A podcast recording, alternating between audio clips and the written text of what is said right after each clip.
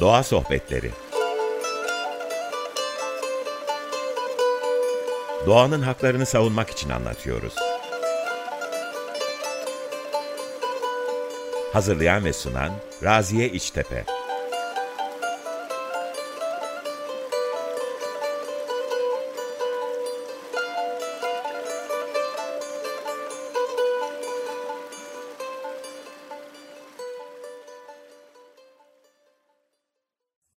Merhabalar, Doğa Sohbetleri'ne hoş geldiniz. Ben Raziye İçtepe. Bu haftanın konusu orkideler. Oldukça ilginç bitkiler kendileri. Ekosistemdeki yeri ve bunlar hakkında merak ettiklerimizi Ege Üniversitesi Fen Fakültesi Biyoloji Bölümü, aynı zamanda o botanik anabilim dalında öğretim görevlisi olan Volkan Eroğlu bizlerle birlikte. Hoş geldin Volkan. Hoş bulduk Raziye. Nasılsın? İyidir, ne olsun, sizi gördük daha iyi oldu. Teşekkürler. Şunu da söylemek istiyorum açıkçası, yani orkidelerle ilgili ne kadar hayrete düşürücü bilgi varsa hepsini Volkan'dan öğrendim. Böyle şaşkınlık derecesinde bilgiler paylaştı benimle. Şimdi biraz böyle hani hem bu ekosistemdeki yerleriyle ilgili, orkideler hakkında, yaşam döngüleriyle ilgili merak ettiklerimiz var. Bu sorulara geçmeden önce kısaca seni tanıyabilir miyiz Volkan? Tabii, ben Ege Üniversitesi'nde çalışıyorum. Botanik bölümünde öğretim görevlisi olarak çalışıyorum. Yıllarca bitki sistematik konusunda çalıştım ama artık hani bitki üreme sistemleri hakkında birazcık daha özelleştim. Zaten bu konuda çalışırken orkidelerin hani ben yeni bir konu öğrenirken şaşırıyordum. Orkidelere girince iyice şaşırmaya başladım. O kadar fazla sistem var ki, yani çalıştırdığı üremesindeki ve o kadar fazla çeşidi var ki her birinde farklı bir sistem görüyorsun ve o da hani insanı daha çok büyülüyor. Bugün elimden geldiğince hani biraz bunları anlatmaya çalışacağım size de. Öyle. Yani şimdi ben biraz böyle orkidelerle ilgili senin anlattığın böyle bilgilerden sonra kendim de biraz okumak istedim, hani anlamak için daha fazla. Ve dünyada aslında çok bir böyle lale çılgınlığı, lale devrinin olduğu bir dönem evet. Var. Aynı şekilde Ahmet'in başlattı lale devri. Evet, aynı şekilde de orkideler konusunda da böyle bir çılgınlık var. Gerçekten binlerce kişiyi peşinden sürüklemiş bu orkidelerin güzelliği, işte bu ilginç yaşam döngüleri ve bizi de peşinden sürüklemeye hala da devam ediyor. Acaba biraz böyle orkidelerin yaşam döngüsüyle ilgili nasıldır? Bu kadar ilginç kılan nedir orkideleri? Ya ilk önce şöyle bir başlayayım. Bir orkide ailesiyle ilgili genel bir bilgi verelim istiyorsan. Daha sonra yaşam döngülerinden bahsedeyim. Orkideler günümüzden, yani yaklaşık 100 milyon yıl önceden beri dünyamızda olan bir bitki türü. Ve o kadar fazla çeşide ulaştı ki şu an dünyanın ikinci büyük familyası konumunda. Birincisi papatyagiller. İkincisi de orkideler. En büyük bitki ailelerinden bir tanesi. Yaklaşık 28 bin tane türü biliniyor. Yani oldukça fazla. Neredeyse hani cins olarak da 760-770 tane cinse sahip. Yani oldukça fazla sayılar bunlar. Ve bu bitki grubuna baktığımızda parazit bitkiyi de görüyoruz. Yani fotosentez yapmayan bitki grubu da var. Ağaçlar üzerinde yaşayan var. Karasal olan var. Yarı parazit olan var. Yani aslında bitkilerde gördüğümüz yaşam döngülerinin neredeyse, yani yaşam biçimlerinin çoğunu bu bitki grubunda da görebiliyoruz. O kadar fazla evrimleşmişler ki, o kadar fazla değişmişler ki ve bir sürü de hibrit de yapabiliyor. Doğada kendi çaprazını da yapabiliyor.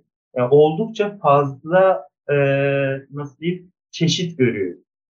Söylediğim gibi hani 3. Ahmet'in işte lale devrinde o lale bahçesini yapmasıyla birlikte başlayan bir çılgınlık. Daha sonra Hollanda'ya, işte Almanya'ya taşınarak bu soğanların artık hani binlerce dolarları, binlerce yani daha çok değerli bir şekilde soğanın bile satıldığını biliyoruz. Yani Avrupa'da da, dünyada da artık bu çılgınlığın devam ettiğini biliyoruz. Orkidelerde de bu söz konusu aslında. Hani o kadar çok çeşidi yapmak, o kadar farklı görseli sunmak beraberinde en nadiri bende, en nadiri hayır sende değil bende gibi bir tartışmaya da, hani böyle bir çekişmeye de neden oluyor ve orkide çılgınlığı da başlamış durumda aslında. Onun dışında döngüleri nasıl? Biraz bundan bahsedelim. Aslında dünyada yani genel olarak baktığımızda birçok yaşam formu var dedik ama ağır olarak, baskın olarak iki farklı formu görüyoruz. Bir tanesi epidendroid, yani ağaçlar üzerinde yaşayan orkideler. Diğeri de yılfit dediğimiz karasal orkidelerden söz edebiliyoruz yoğun olarak. Tabii ağaçlar üzerinde yaşayan türler birazcık daha sayıca fazla. Bunlar genellikle tropik bölgelerde, işte Asya'nın, işte Afrika'nın, Amerika'nın tropik bölgelerinde yaşayan orkideler. Ki çiçekçilerden aldığımız orkideler de aslında bu orkideler. Büyük çiçekli olanlar, böyle görsel güzelliği daha hani böyle göze sokar gibi olanlar. Onlar büyük çiçekli olanlar. Onlar genellikle ağaçlar üzerinde yaşayan orkideler.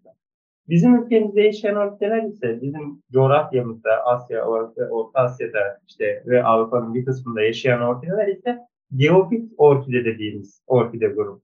Bunlar toprakta yaşar ve diğerleri gibi hani aslında çiçekleri çok fazla büyük olmasa bile biraz yakından baktığınızda o kadar farklı bir genetik çeşitlilik görüyorsunuz, o kadar farklı güzel çiçeklerini görüyorsunuz ki birazcık daha küçük olan çiçekli ve yumrulu olan bir bitki grubu. Yani karasal orkidelerin hepsinde de yumru yok. Bazı gruplarında yumru yok.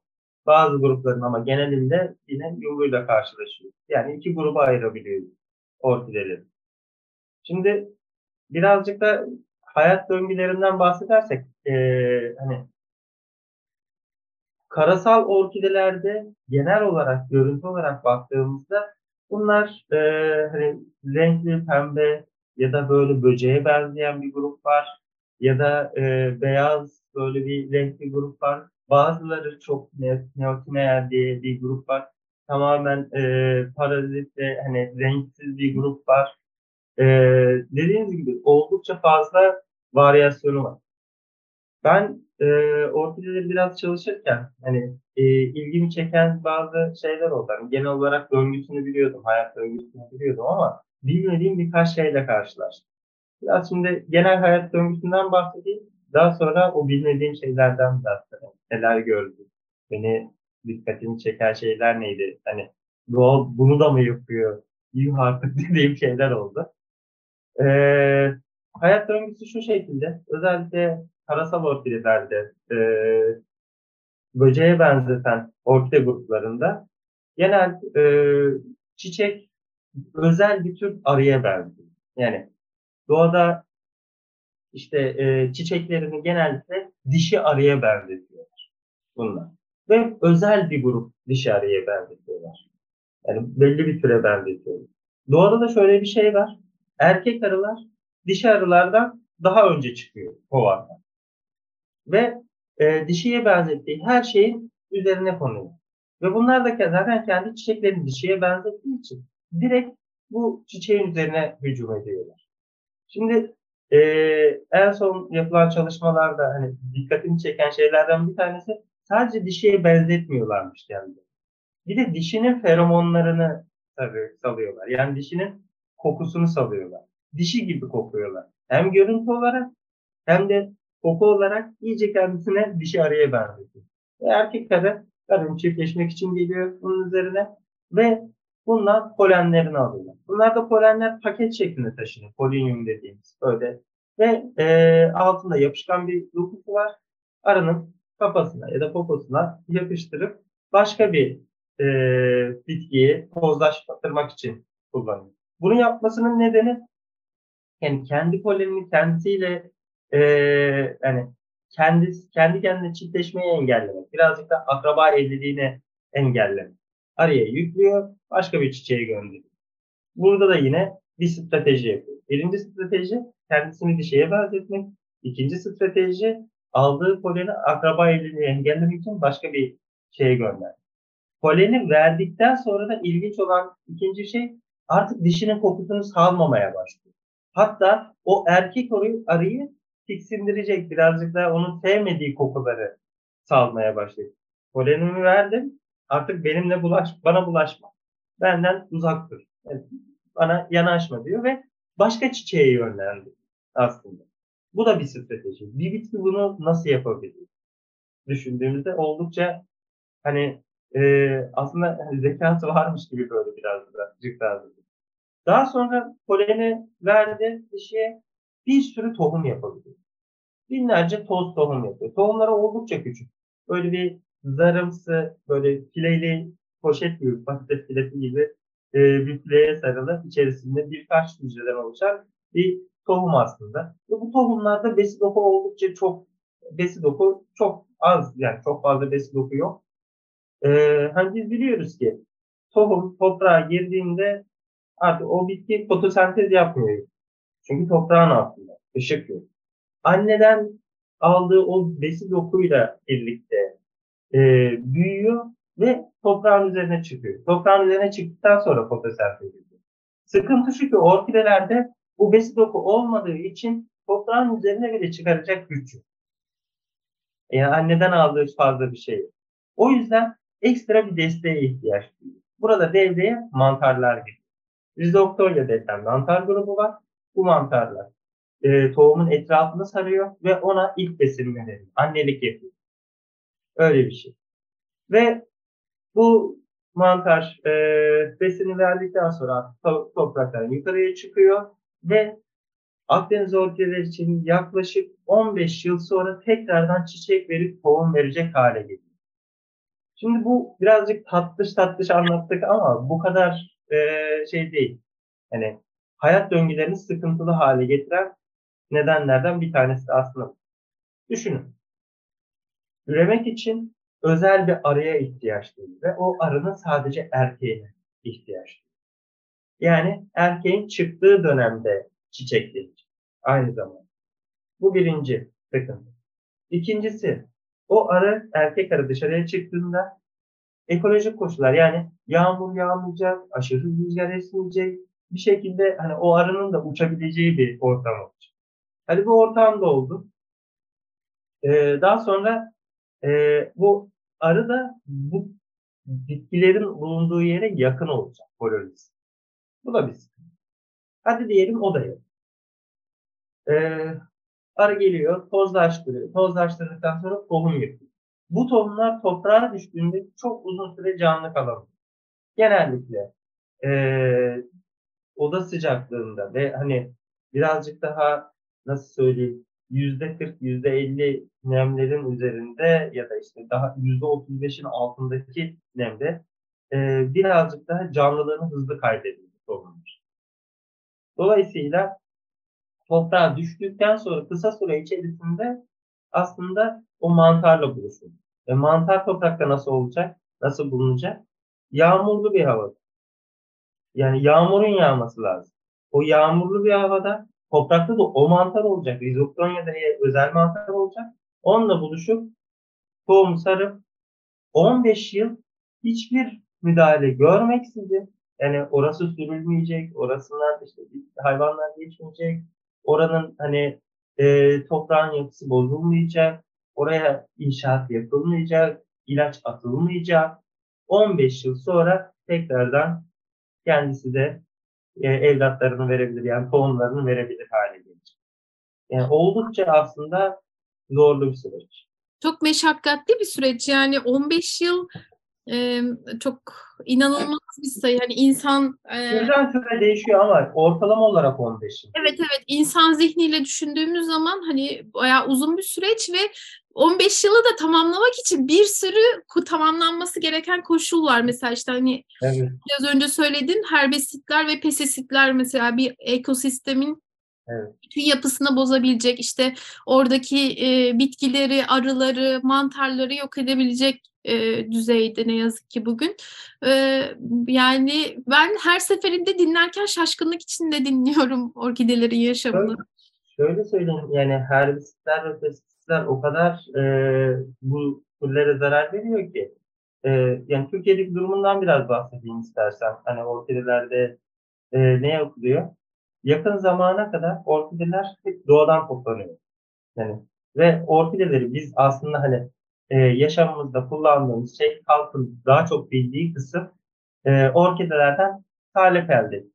Orkidenin yumrusu oluyor dip kısmında. Genellikle yumrus toplananlarda iki tane yumru yapıyor. Bir tanesi geçen yıla ait yumru, bir tanesi o yıl içerisinde yaptığı yumru. Bu yumruların içerisinde glikomanlar diye yapışkan bir tatlı bir madde var. Bu salep yapımında ya da dondurma yapımında kullanılan bir madde. Ama bunun alternatifleri de var. Hani bunun sadece orkideden elde edilmeden de elde edilen kısımları var. Ama insanlar genellikle ben hani orkideden elde edeceğim. Hani orkideninki geleneksel yol diye orkidelerden bunu almaya çalışıyorum. Ve yakın zamana kadar bu orkidelerden yani zaten üretimi yoktu. Ve direkt yumrular doğadan toplanıyor. Yaklaşık 90 milyon bitki geri dönüşümsüz olarak her yıl Türkiye'de doğadan sökülüyor. Üreme döngüsünden bahsettik. 15 yıl süren bir döngüden bahsettik. Bunun sürekli doğadan alındığını düşünüyoruz. Ve bu da birçok türü aslında nadir hale getiriyor yıllar içerisinde. O yüzden orkidelere baktığımızda çoğu tür orkideleri nadir türü. Ama son yıllarda özellikle Samsun ve çevresi ve Isparta, hani Burdur çevresinde orkide yetiştiriciliği başladı. Bunlar tabii ilk aldığı orkideler dağlardan sökülen orkideler. Bunları çoğalttılar. En son Tarım Bakanlığı'nda projelerle devasa bir üretime geçti.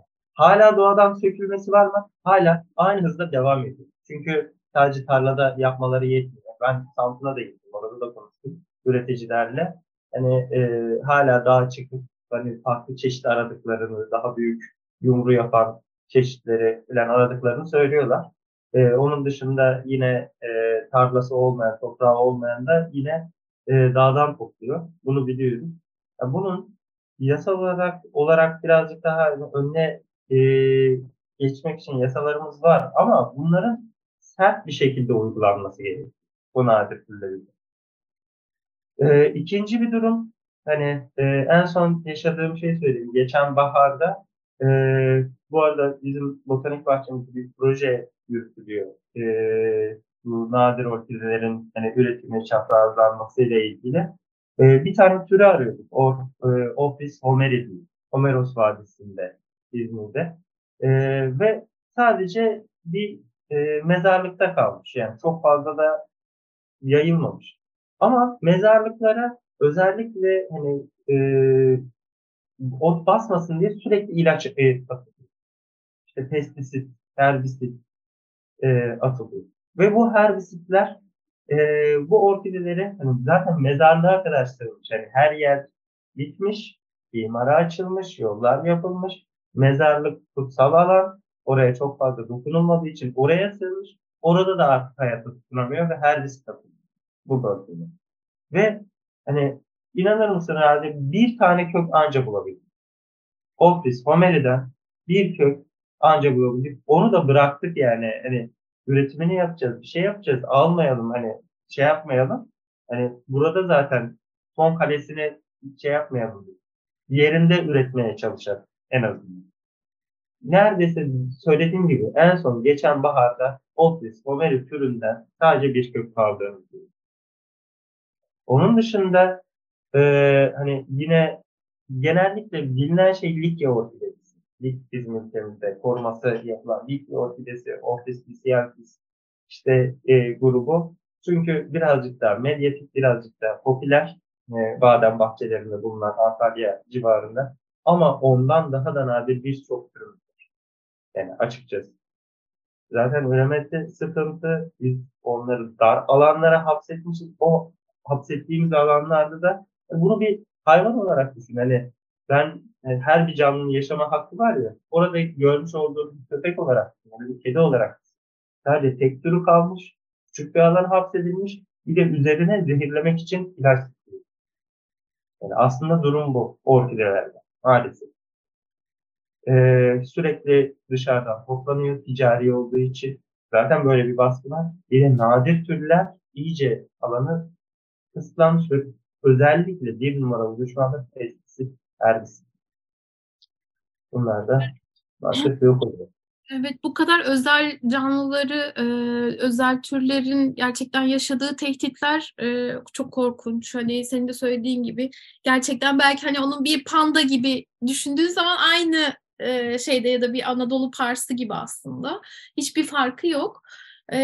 Bu tehditlerin başında anladığım kadarıyla özellikle habitatından toplanması geliyor. Gıda sektörü. Habitattan toplanması ve zirai ilaçlar, herbisitler özellikle. Zehirler. Özellikle nadir türler için, hani birazcık daha birey sayısı az olan türler için bunların çoğunu da şöyle söyleyeyim.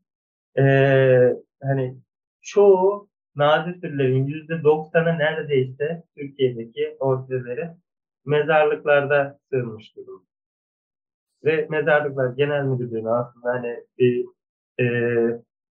buraya da bir yaptırım en azından o türler nerede ve buraların kesinlikle ilaçlanmaması gerektiği bildirilmeli. Çünkü bildiğim kadarıyla bildiriliyor. Fakat bu sefer de kişiler benim İşte annemin mezarında, onun mezarında niye bu kadar ot var? Deyip kendileri özel ilaçlayabilir. Evet, maalesef öyle. Gerçekten yani yaşadıkları tehditler. Peki bu tehditlerle ilgili ona karşı yapacağımız neler var? Ne önlemler alabiliriz? Neler yapabiliriz peki? Yani birazcık daha bu mezarlık konusunda en azından insanların yaptırım sadece hani kendi ailesinin mezarlarında birazcık daha hani ilgilerini tutup etraftaki otla vesaireyle ilgilenmeyi biraz mezarlıklar müdürlüğüne bırakılmalı ve bu şeyde de hani bilgilendirilmeli, burada nadir türlerin olduğu, oraya geldiğinde sadece hani ailesinin ya da kaybettiklerinin değil orada bir hayat olduğunu da, nadir bir türün olduğunu da bilmelerinin sağlanması gerekiyor, bilinmesinin sağlanması gerekiyor. Diğeri de birazcık daha orkide yetiştiricilerin özellikle üretimini sertifikalı verilen şeyler dışında tamamen doğadan toplamanın yasaklanması gerekiyor. Şu an bildiğim kadarıyla Ege Tarımsal Araştırma Enstitüsü'ndeki orkide yumrularını veriyor. Yani üretmek isteyenler için kendileri üretiyor orada. Bunları veriyor. Oradan talep etmeleri gerekiyor. Doğadan toplamanın kesinlikle yani iptal edilmesi gerekiyor. Ya da orkide yumruların alacağı Samsun'da devasa orkide yetiştirici hani alanlar var, orkidenin yetiştirildiği artık tabii günümüzde. Buralardan temin edilmesi gerekiyor. Doğalan çok fazla değil. Nadir türler için bizim gibi akademisyenler birazcık daha çalışma gösterebiliyor. Özellikle bu tohum saklama, tohum üretilmesini sağlama, işte varsa hibrit potansiyellerini öğrenme, doğada yapamayacağı şeyi aslında biz yaptırıp birazcık daha üretip tekrardan alanına kazandırmamız gerekiyor maalesef. Bu çalışmaları yapmamız lazım ama söylediğim gibi bazı türleri o kadar nadir bulabiliyoruz ki bu işlemi yapmak için artık hani bulduğumuza sevinebiliyoruz. Öyle değil. Yani şu an bizim botanik bahçemizde, Ege Üniversitesi botanik bahçesinde yaklaşık 84-85 tane tür var.